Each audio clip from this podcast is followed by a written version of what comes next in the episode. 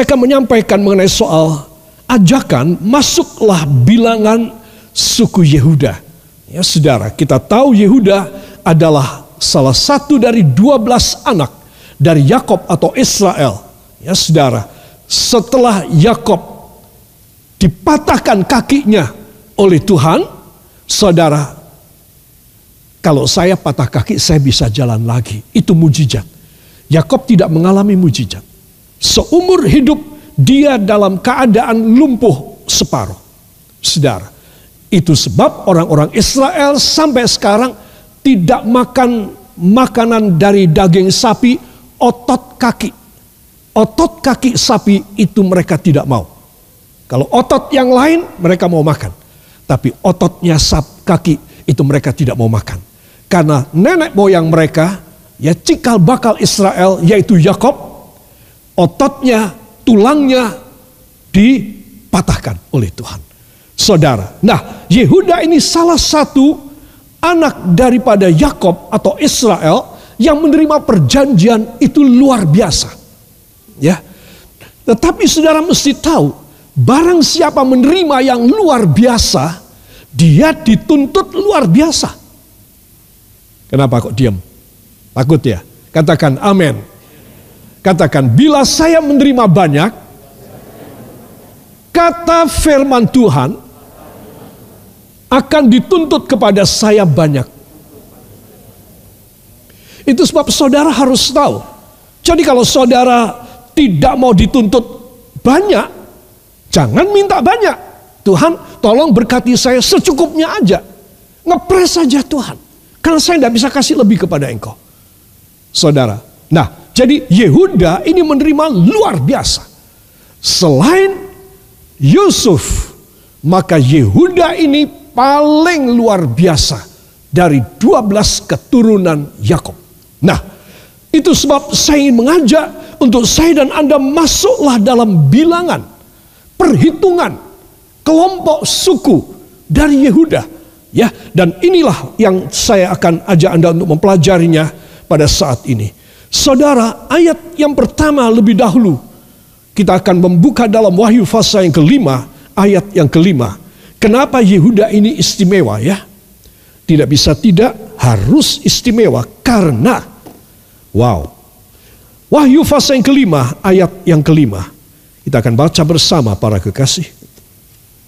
Satu, dua. Lalu berkatalah seorang dari tua-tua itu kepadaku, Jangan engkau menangis. Sesungguhnya singa dari suku Yehuda, yaitu Tunas Daud, telah menang. Sehingga ia dapat membuka gulungan kitab itu dan membuka ketujuh meterainya. Amin. Saudara yang kekasih, dalam fase 5 ini temanya adalah kitab yang dimeterai oleh anak domba. Jadi ada sebuah kitab, ya saudara, semacam ini, kitab, gulungan kitab, ya saudara, ini jilid, tapi ini adalah, maksudnya adalah kitab firman Tuhan, mereka gulungan surat yang dimeterai tujuh meterai. Wow, hebat sekali. Mahal banget berarti. Ya, itu gulungan kitab firman Tuhan itu dimeterai dengan tujuh meterai. Saudara bisa bayangkan, ya saudara bukan cuma dikareti, tali rafia, saudara, tetapi tujuh meterai. Dan kalau setiap meterai dibuka, terjadi kegemparan dan fenomena alam yang mengerikan di seluruh dunia. Jadi ini kitab luar biasa menurut saudara, perkiraan saudara ini kitab apa? Kitab firman Tuhan. Ya, saya dan saudara harus tahu firman Tuhan ini terlalu mahal terlalu banyak rahasia. Dan itu sebab disegel dengan tujuh meterai. Saudara, itu pertama. Kedua, karena tidak ada di antara malaikat dan siapa pun oknum di sorga pada waktu itu yang boleh membuka dan bisa membuka. Itu tujuh meterai. Maka menangislah Yohanes. Memangnya dia itu orangnya apa? Ya, orangnya cengeng, gembeng, tidak. Kenapa dia mesti nangis? Karena dia merasa terlalu banyak bencana yang akan terjadi bila kitab ini tidak diungkap buka dan tidak dibuka rahasianya. Jadi kalau tidak ada satu orang pun, satu malaikat pun dari sorga bisa membukanya, maka Yohanes punya alasan dia sangat hancur remuk redam hatinya. Karena dia merasa rahasia Allah tidak bisa diungkap kepada manusia. Manusia pasti binasa semuanya. Itu sebab berkatalah salah seorang dari tua-tua yang ada di sana. Ada 24 tua-tua yang juga tidak sanggup membuka. Dia berkata, salah satu mengatakan, jangan engkau menangis. Ya, sesungguhnya singa dari suku Yehuda. Nah, saudara, itu sebab menarik sekali. Saya ingin mengajak saudara mengulik dan memeriksa rahasia dari suku Yehuda ini. Sehingga singa dari suku Yehuda dan ini adalah tentang Kristus. Katakan Yesus Kristus adalah singa dari Yehuda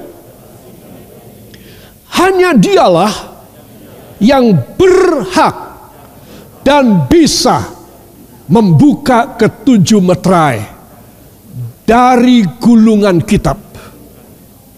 Nah, kenapa tidak dari suku Ruben yang paling nomor satu, paling gede, anak paling gede.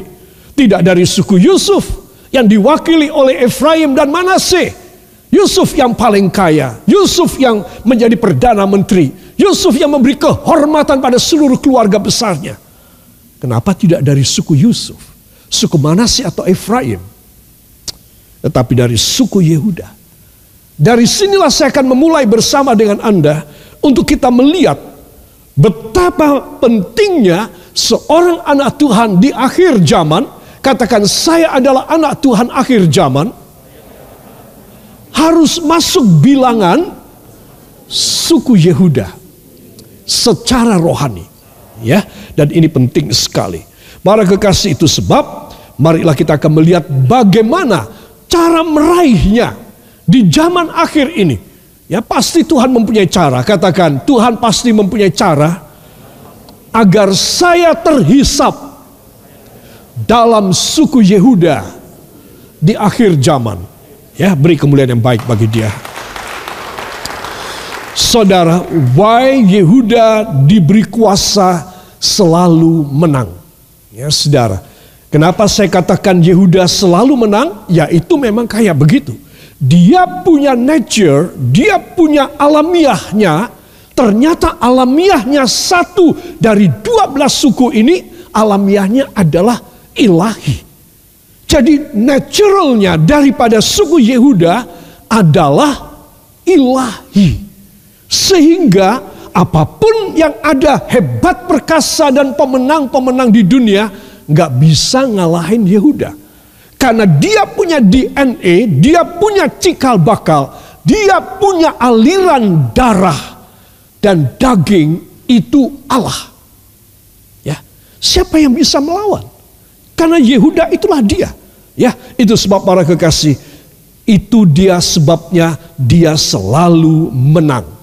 Nah, saya mengambil kata selalu menang, saudara, karena itu Alkitabiah, ya saudara, supaya hidup kita yang tersisa, katakan supaya sisa hidup saya selalu berkemenangan dalam nama Yesus.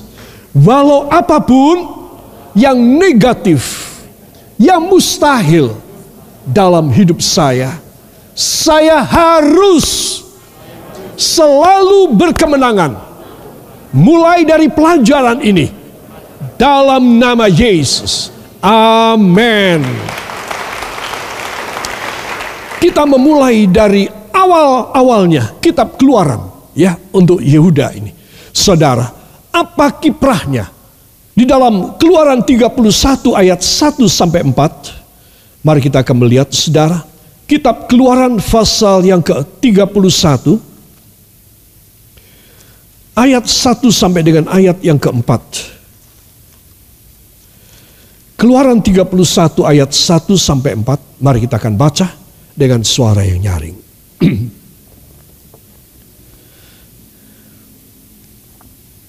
Kita mulai dari judulnya. Satu, dua, Besaliel dan Aholiab ditunjuk. Berfirmanlah Tuhan kepada Musa, Lihat, telah kutunjuk Besaliel bin Uri bin Hur dari suku Yehuda. Dan telah kupenuhi dia dengan roh Allah. Dengan keahlian dan pengertian dan pengetahuan dalam segala macam pekerjaan untuk membuat berbagai rancangan supaya dikerjakan dari emas, perak, dan tembaga. Amin. Jadi siapa yang disebutkan di sini Besaliel, kepala dari teknisi. Saya tidak berani mengatakan dia tukang, ya. Dia tingkatannya di atas kepala tukang. Karena roh Allah diberikan dan Besaliel ini dari suku Yehuda. Dibantu oleh Aholiab dari suku Dan. Ya, suku apa? Dan. Besaliel suku Yehuda. Saudara, dari awal pembangunan rumah Allah, Tuhan harus memilih orang Yehuda. Ya saudara, itu sebab Besaliel dialah yang menjadi kepala teknisi dari semua pekerjaan emas, perak, tembaga. Semua pekerjaan yang halus, yang tidak ada blueprint dan gambar sketsanya tidak. Sekalipun sketsa tidak ada. Tetapi itu gambaran dalam tiga dimensi diberikan oleh roh kudus di dalam otak pikiran daripada Besaliel. Sehingga saudara, Besaliel ini tanpa gambar dia bisa membuat segala macam perkakas di dalam rumah Allah. Dibantu oleh Aholiab dari suku Dan. Tidak pernah ada gambarnya. Musa hanya percaya pada perintah Tuhan bahwa Besalia dikasih hikmat. Tuhan pasti memberi semua dimensi dan semua gambar proyeksinya dari tiga dimensi kepada Besaliel. Musa percaya jadi Musa tidak menengok pekerjaannya. Eh Besaliel kamu kurang begini. Enggak. Karena apa yang dikerjakan oleh tangan orang Yehuda ini, Besaliel ini, selalu korek dan perfect. Itu sebab kalau seorang anak Tuhan, dia dipenuhi oleh roh kudus, dia bisa melakukan pekerjaan yang indah untuk rumah Tuhan.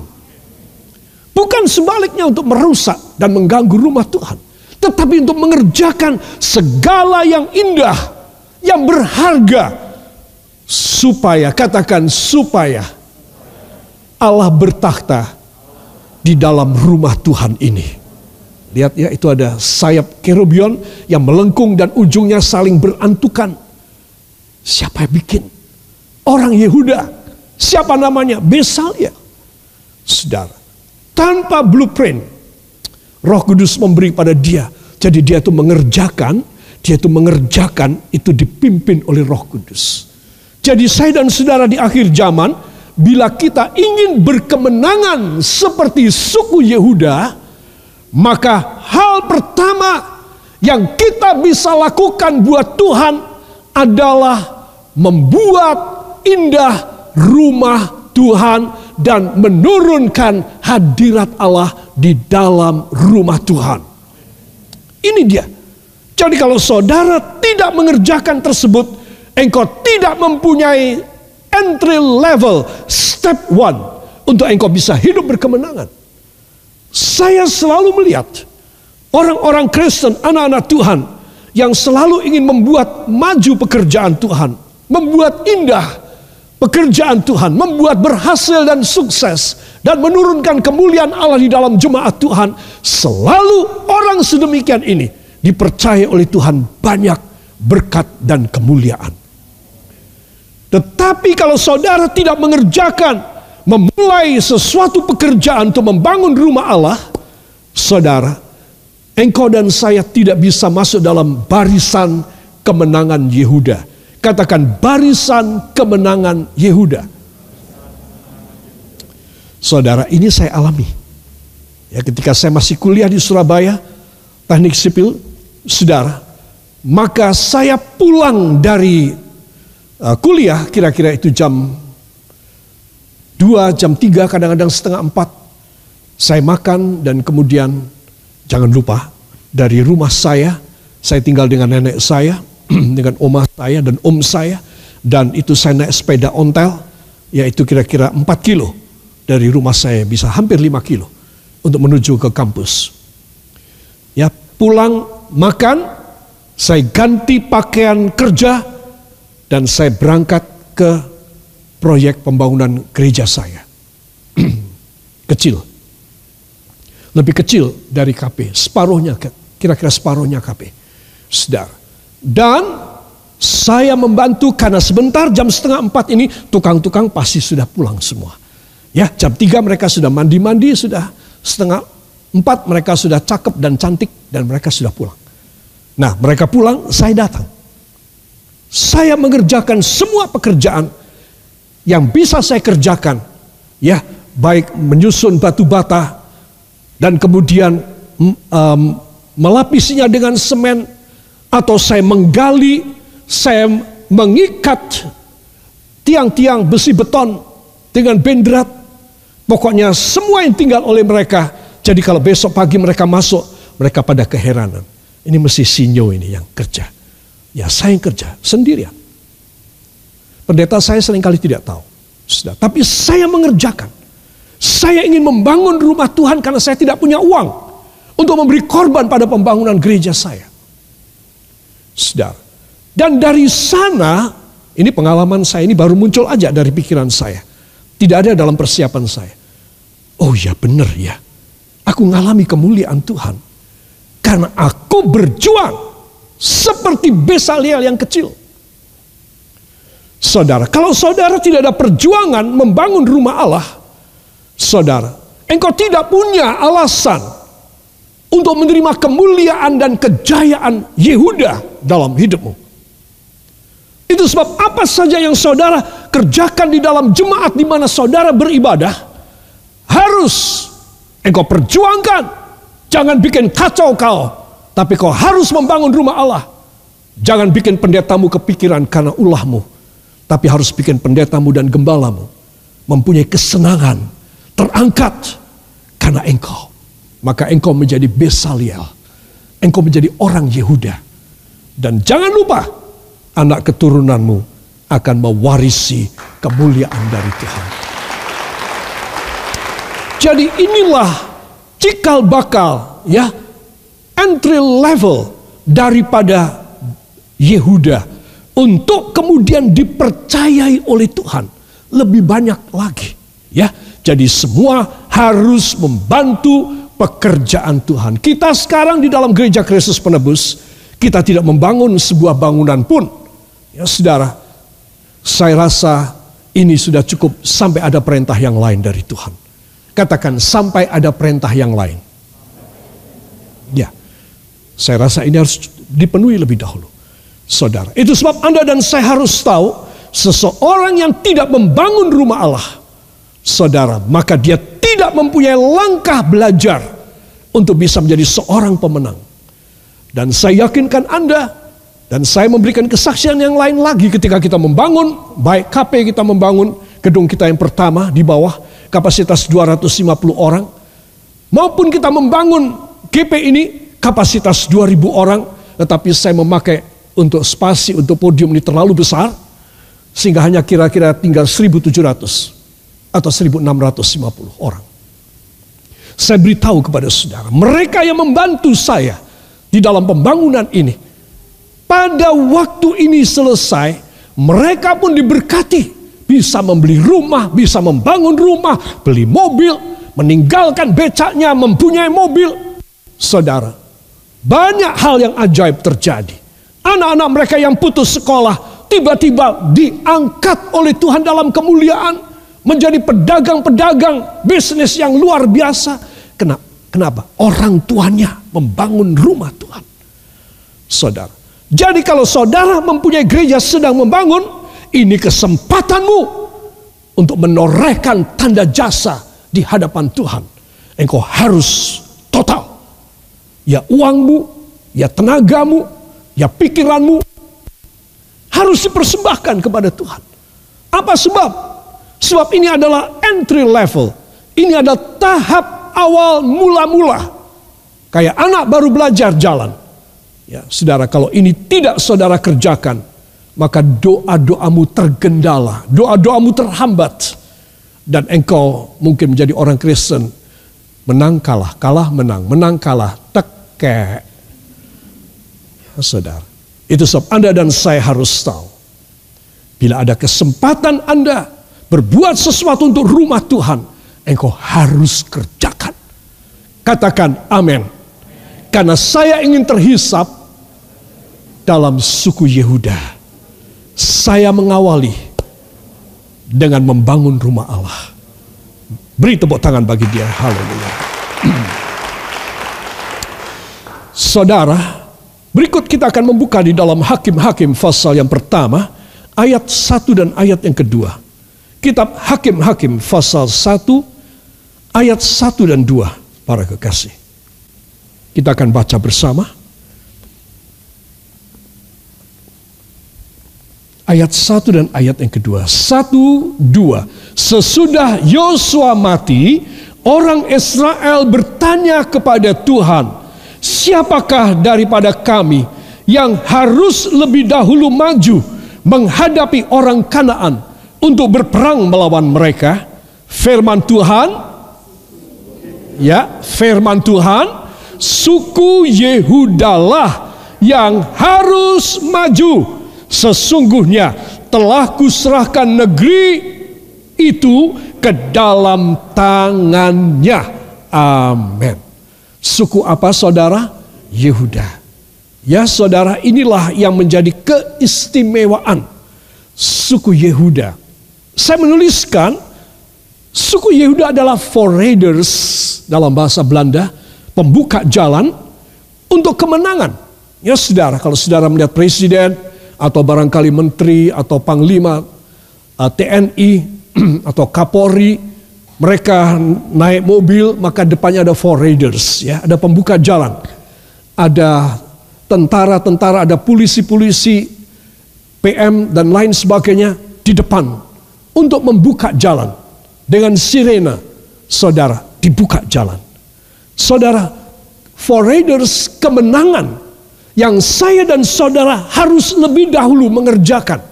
Sehingga kalau saudara orang tua, maka anak-anak saudara, kalau saudara anak, maka orang tua dan saudara-saudaramu, saudara akan menerima kemenangan. Engkau yang membuka jalan. Itu sebab para kekasih menarik sekali. Kitab Hakim-Hakim itu adalah masa vakum. Masa vakum dari Israel. Sebab Israel selama itu dipimpin oleh hamba-hamba Tuhan yang penuh dengan karisma dan urapan Roh Kudus. Musa meninggal. Ya saudara, maka kemudian diganti Yosua. Di sini kita melihat disebutkan di sini ya saudara, judulnya keadaan orang Israel setelah Yosua mati. Musa Musa mati, diganti Yosua. Yosua mati, tidak ada pemimpin. Vakum. Dan Tuhan melihat, aku mau mencobai bangsa umat pilihanku ini. Apakah tanpa seorang yang sekali bermusa dan sekali beryosua, tanpa dua profil ini, mereka bisa berjalan benar apa tidak? Oh mereka dicoba sebentar, Tuhan geleng-geleng kepala. Nggak bisa dilepas. Mereka membutuhkan seorang pemimpin buat mereka. Nah, Tuhan melihat, jangan lupa Tuhan maha bijaksana. Katakan Tuhan maha bijaksana. Dia sudah mengetahui sebelumnya, saatnya, dan sesudahnya. Jangan lupa apa yang saya bilang. Sebelumnya, saatnya, dan sesudahnya. Dari tiga periode masa ini Tuhan tidak menemukan seorang pun dengan kaliber Musa dan kaliber Yosua. Makanya dikatakan Israel dalam keadaan yang vakum. Itu sebab Tuhan ya sudahlah apa adanya lah. Ya Tuhan kemudian merasa aku tetap harus menjadikan, menjadikan salah satu dari mereka yang penuh kekurangan ini menjadi pemimpin. Tapi namanya bukan pemimpin Israel, tetapi hakim Israel. Nah, lalu Tuhan mengangkat hakim-hakim, saudara. Jadi di sini kita melihat bahwa mulailah diangkat seorang pemimpin Israel di bawah level Musa, di bawah level Yosua. Saudara. Nah, saudara, dengan ini kita melihat apa sih yang terjadi? Tadi kita sudah baca, dan ini bertepatan mereka masuk ke tanah Kanaan.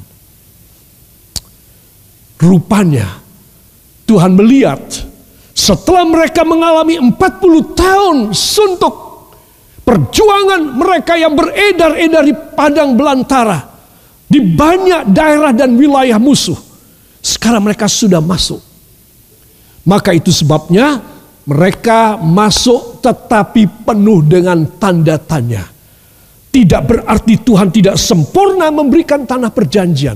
Tapi Tuhan tidak mau mereka menerima gratis begitu saja. Mereka harus memberikan korban. Mereka harus menunjukkan perjuangan. Ya, sering kali saya dan saudara menganggap Tuhan itu maha kasih.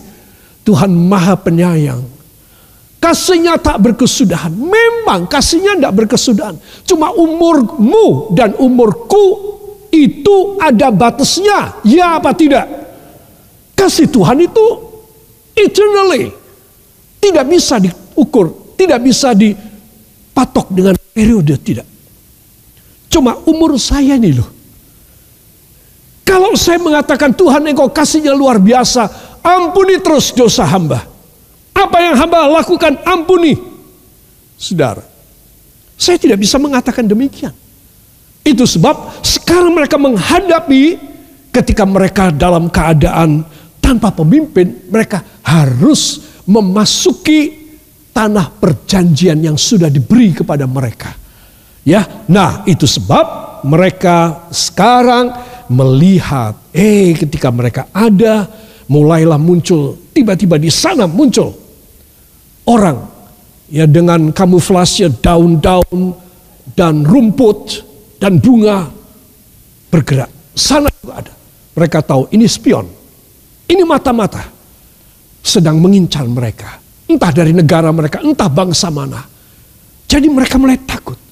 Kita dikasih perjanjian, tapi kita masih harus berjuang kayak apa ini? Sekali lagi saya beritahu, Tuhan tidak mau memberi saudara dan saya sesuatu yang besar tanpa perjuangan. Para kekasih, marilah saudara saya ingin supaya saudara itu meninggalkan semua keadaan yang sekarang ini. Aduh Pak Gembala boro-boro begitu terlalu tinggi deh khotbahnya. Saya ini asal bisa menutup satu bulan 31 hari cukup saya sudah matur nuwun banget sama Tuhan. Tidak. Engkau punya permintaan terlalu sepele. Tuhan ingin supaya engkau mempunyai sesuatu anugerah jasmani, keuangan, anugerah rohani, kuasa menghadapi kehidupan yang sulit dan engkau harus hidup berkelimpahan.